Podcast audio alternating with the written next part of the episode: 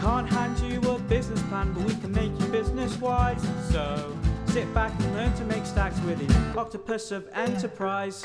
Hi, Diana here, and today you find me at the deck.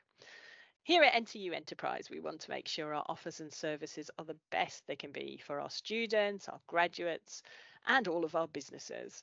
And to do that, we've really got to be open to critical review. And that's us looking at what we're doing ourselves, but also taking feedback from others.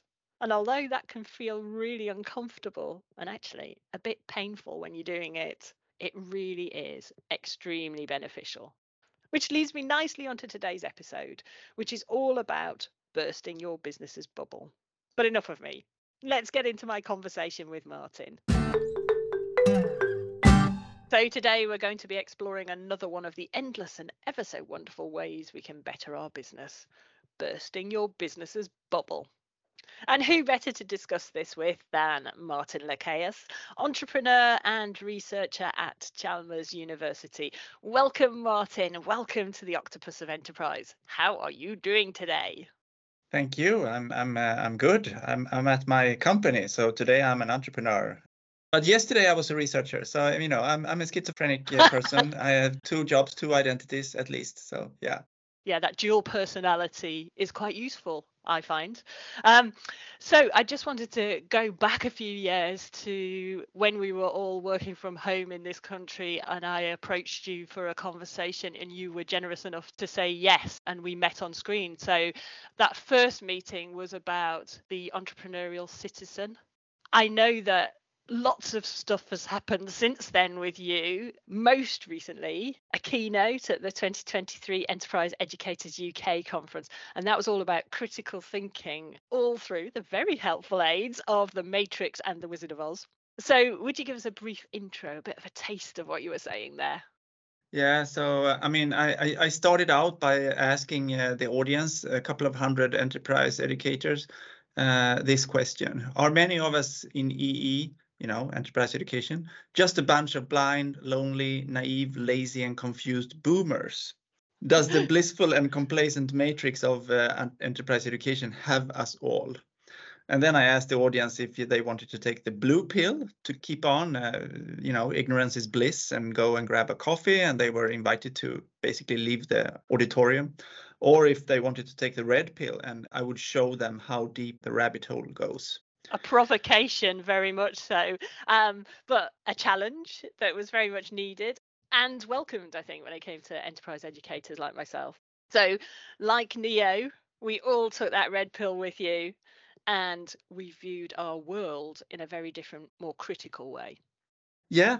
And that is where um, I basically said that uh, w- what if our communities of educators in entrepreneurship are a stagnant group of people who have ideological faith in what we do, but maybe it's not actually working in the way we want it to do.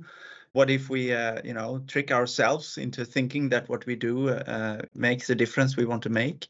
And if that is the case, how do we then instead go from a religion to science and, and to see if we can, in a more structured way, examine what difference do we make for the people we are for. And uh, I mean, I, I, think this is applicable also to entrepreneurship uh, because how do you know that your customers are actually happy with what you are delivering to them? How often do you sit down and really listen carefully to what they are saying? How often do you meet a customer who is not happy? How often do you meet a customer who just said no to you and went to your direct competitor instead? I mean, I've been in that uh, situation countless times, and I know the gut feeling is that you just uh, you know you just bury that customer you lost and you go on with your life. You don't want to have anything to do with that person anymore because they chose another supplier and you shouldn't spend a minute on that person. But what if that person actually has some perspective changing information for you that you then have to go and collect? So then you have to be open for this being a learning journey. Yeah, which leads us nicely on to the purpose of today's episode, which is bursting your business's bubble. So, looking from the outside in, examining what you could be doing better. And you gave a really good example there, Martin, about collecting data from your customers. So, yeah, uh, I mean, um, my research is partly about entrepreneurship, it's partly about entrepreneurship uh, education, but it's partly also about uh, methods entrepreneurial methods, but also scientific methods. And uh, the more data you can collect about what your customers think about what you're doing, the better, to the extent that you can do it in a time efficient enough way. And I'll tell you what I do, which is maybe not so time efficient, but I, I find it to be really, really interesting. Whenever I have a customer who is particularly happy about what we have delivered, I bring my video camera with a stand and I put it up and I sit there and discuss with this person or a couple of people, it could be two people as well, for an hour and really ask them a lot of different questions. What have you been up to? What was it that was interesting here? Why did it work? And what have been the challenges? and I ask them a lot of different questions. And then I sit down and I edit this video.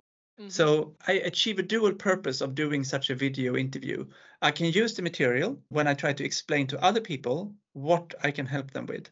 And when editing this video, I learn so much about what the customer actually says because it's one thing sitting there listening for an hour, but when I edit the video for three hours, four hours maybe it takes, I listen with completely different ears because I hear things that I didn't hear when I was there meeting them. And, you know, what does this have to do with research? Well, this is ethnography, ethnographic research.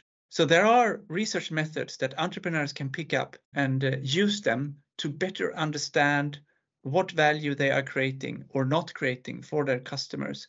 So really the business owner the entrepreneur you're talking beyond focus group here in what you've described beyond just gathering a testimonial because we almost have that kind of positivity bias. In that case we're looking for the good things that somebody says and often ignoring all of those bad things to get a testimonial that hopefully will get out there in the world what you've done with that video, which we are able to do now, is an extreme form of listening, which is very much focusing down on the detail in a way that I just think that's a brilliant technique that an entrepreneur could use to dissect those bits of business to get much deeper.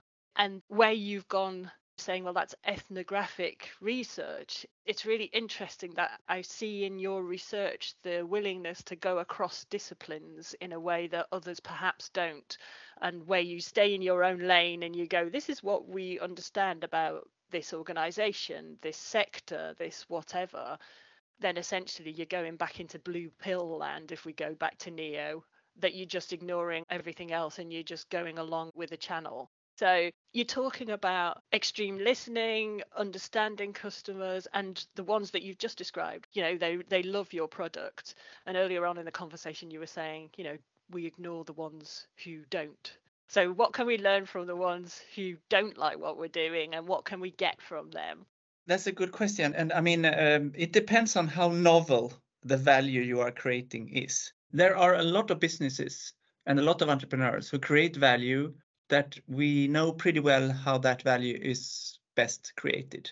I mean, I've been working a lot in the transport industry. And uh, to start a transport company, uh, you know pretty well what you need. You need a truck, you need somebody who provides you with customers who need stuff transported, and then you start up. There is still a lot of variation in how you can do that. But um, I mean, the current company I'm running now, we are building a new scientific methodology that teachers can use in their everyday lives. It is pretty far fetched, if you ask me. I mean, it could be one of the most difficult journeys I've ever been on. It's so novel that you might ask yourself, does the world even need this? You know?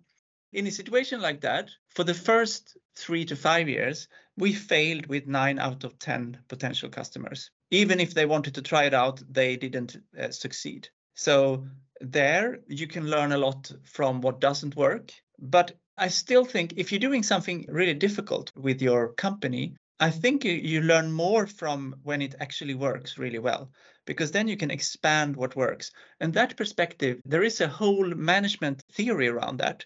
It is called appreciative inquiry.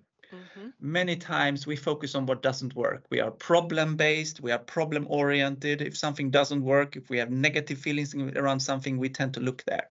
I mean, that has taken us to where we are today, you know. So uh, I'm not saying it doesn't work, but I'm saying if we're doing something really novel, we can learn even more from when we get it to work.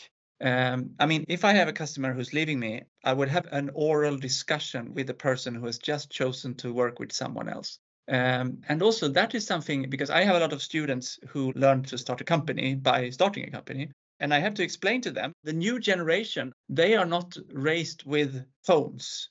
Uh, well, they are they have their phone all the time, but they don't talk in it so much. They don't Yeah, use it yeah. as a talking device. Yeah. And I have to explain to them the value of synchronous communication. It's really, really good.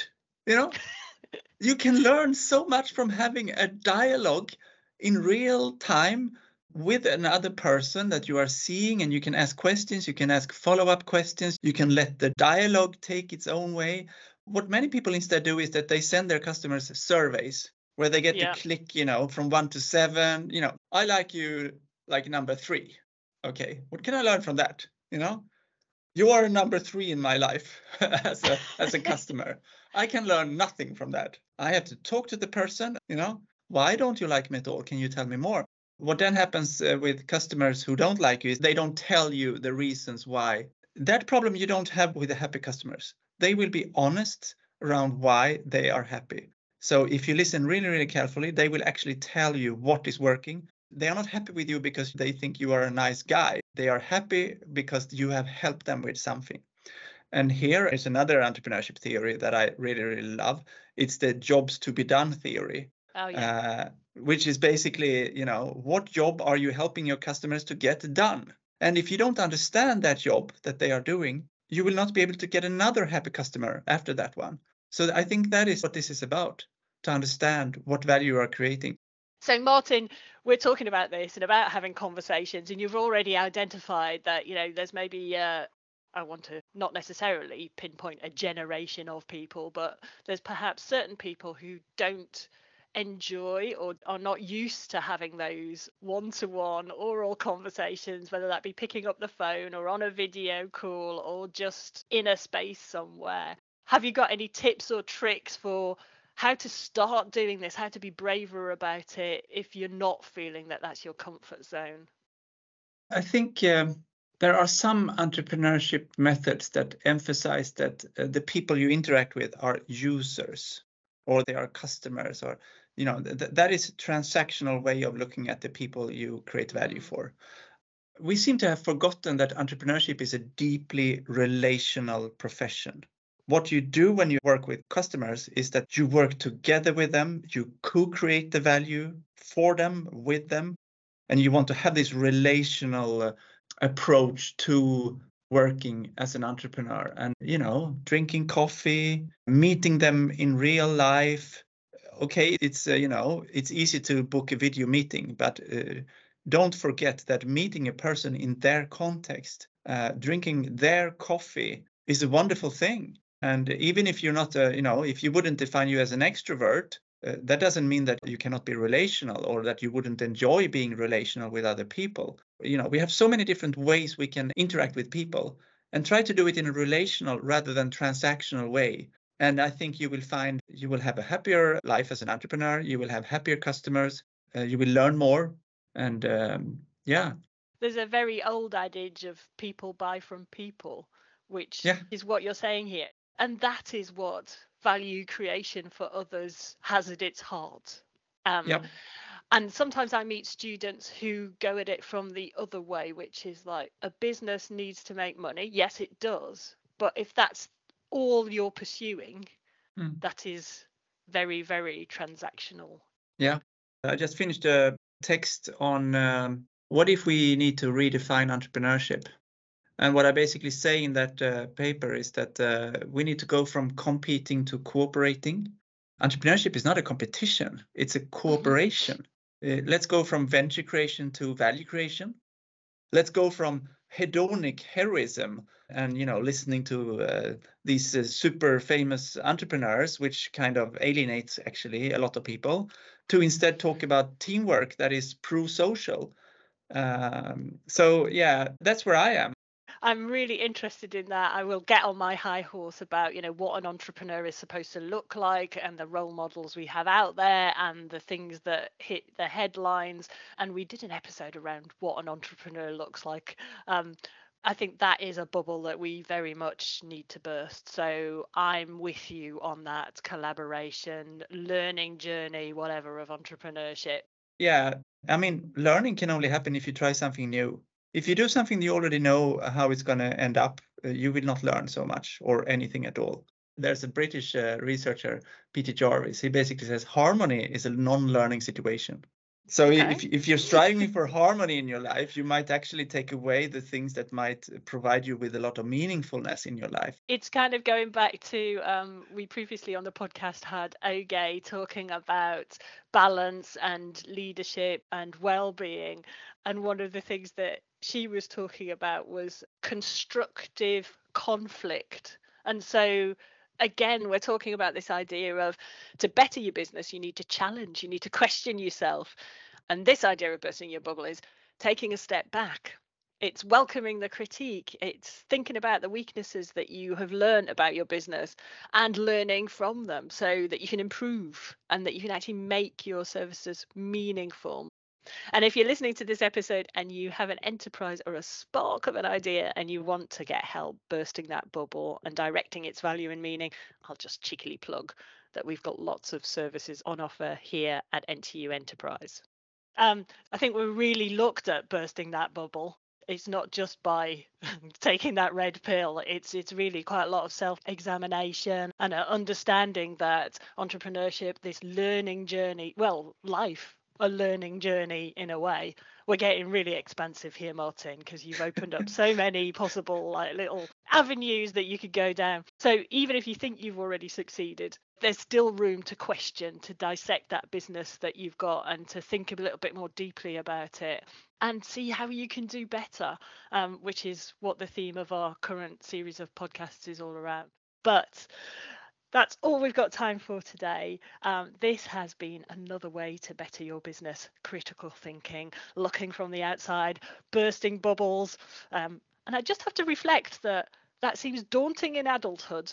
But actually, as a child, I loved blowing and running around and bursting bubbles. So perhaps that's the way we should approach it. Um, sadly, that's all we've got time for today. Thank you, Martin, and thank you for listening. I've been Diana Pasek Atkinson, and you've been listening to the Octopus of Enterprise. Bye.